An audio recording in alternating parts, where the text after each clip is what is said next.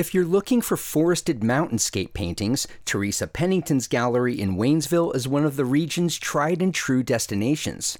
A couple blocks away, Ashten McKinney has a mission to cater to other interests. People need something else that's beautiful to look at that's not mountains that we're surrounded by. McKinney is the owner and currently primary exhibiting artist of Curatory Gallery. They launched the space to promote underrepresented and marginalized creatives. I'm not trying to bring Asheville to Waynesville.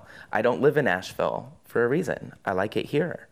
It's not the sleepy town that it was, but there's things that I think that are missing that a lot of the community here wants to see. It's a quiet, sunny midweek morning in Waynesville, and McKinney is giving a tour of the gallery. The tour can't help but be brief. This used to be an Aflac insurance office, a tiny lobby, back office, and a short hallway between them. But McKinney's large, eclectic paintings animate the space with an edge and urgency not easily found in this town of ten thousand people. If I had more cups and little more kind of like crafty styled of art, little gift type of art, I could make a lot more money than I'm making. But the work, I think it's honest and it has more of a story to it versus something just beautiful to look at on the wall. As a young adult in a suburb of Dallas, McKinney earned money as an herbalist and massage therapist, and for a while owned a wine shop that evolved into an art gallery. They identified more as an event producer than a gallerist and admitted to having little career focus eleven years ago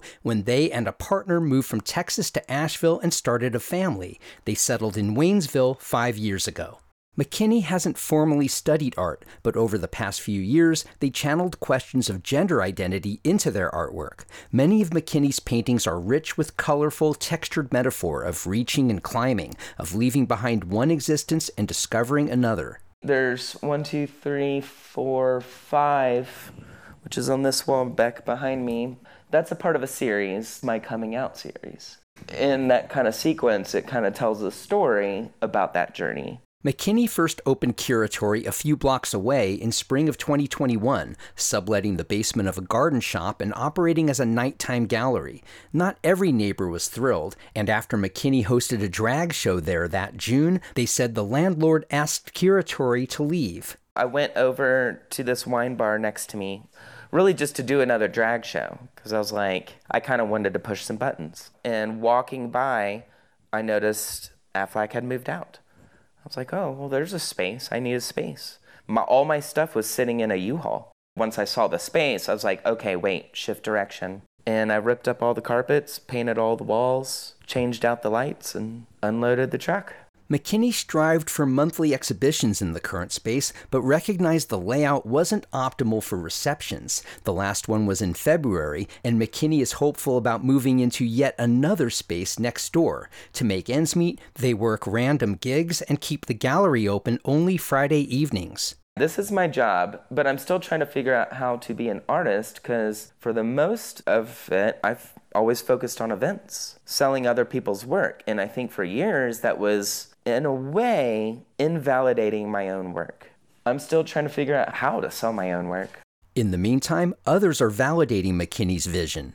They relate an anecdote of a queer woman who asked her mother to visit the gallery. The women had been estranged for five years, and McKinney said the gallery was their gateway to reuniting.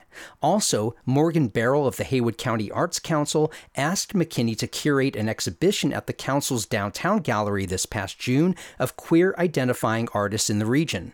I hardly know what else to do, and it always comes back to this. Every time I've had to walk away from art, it's so much loss. I like my work. I like to make my work. And when I'm not doing that, I don't like it as much. The next event scheduled at Curatory Gallery is a November twentieth art auction to fund art supplies in Western North Carolina schools and a high school residency.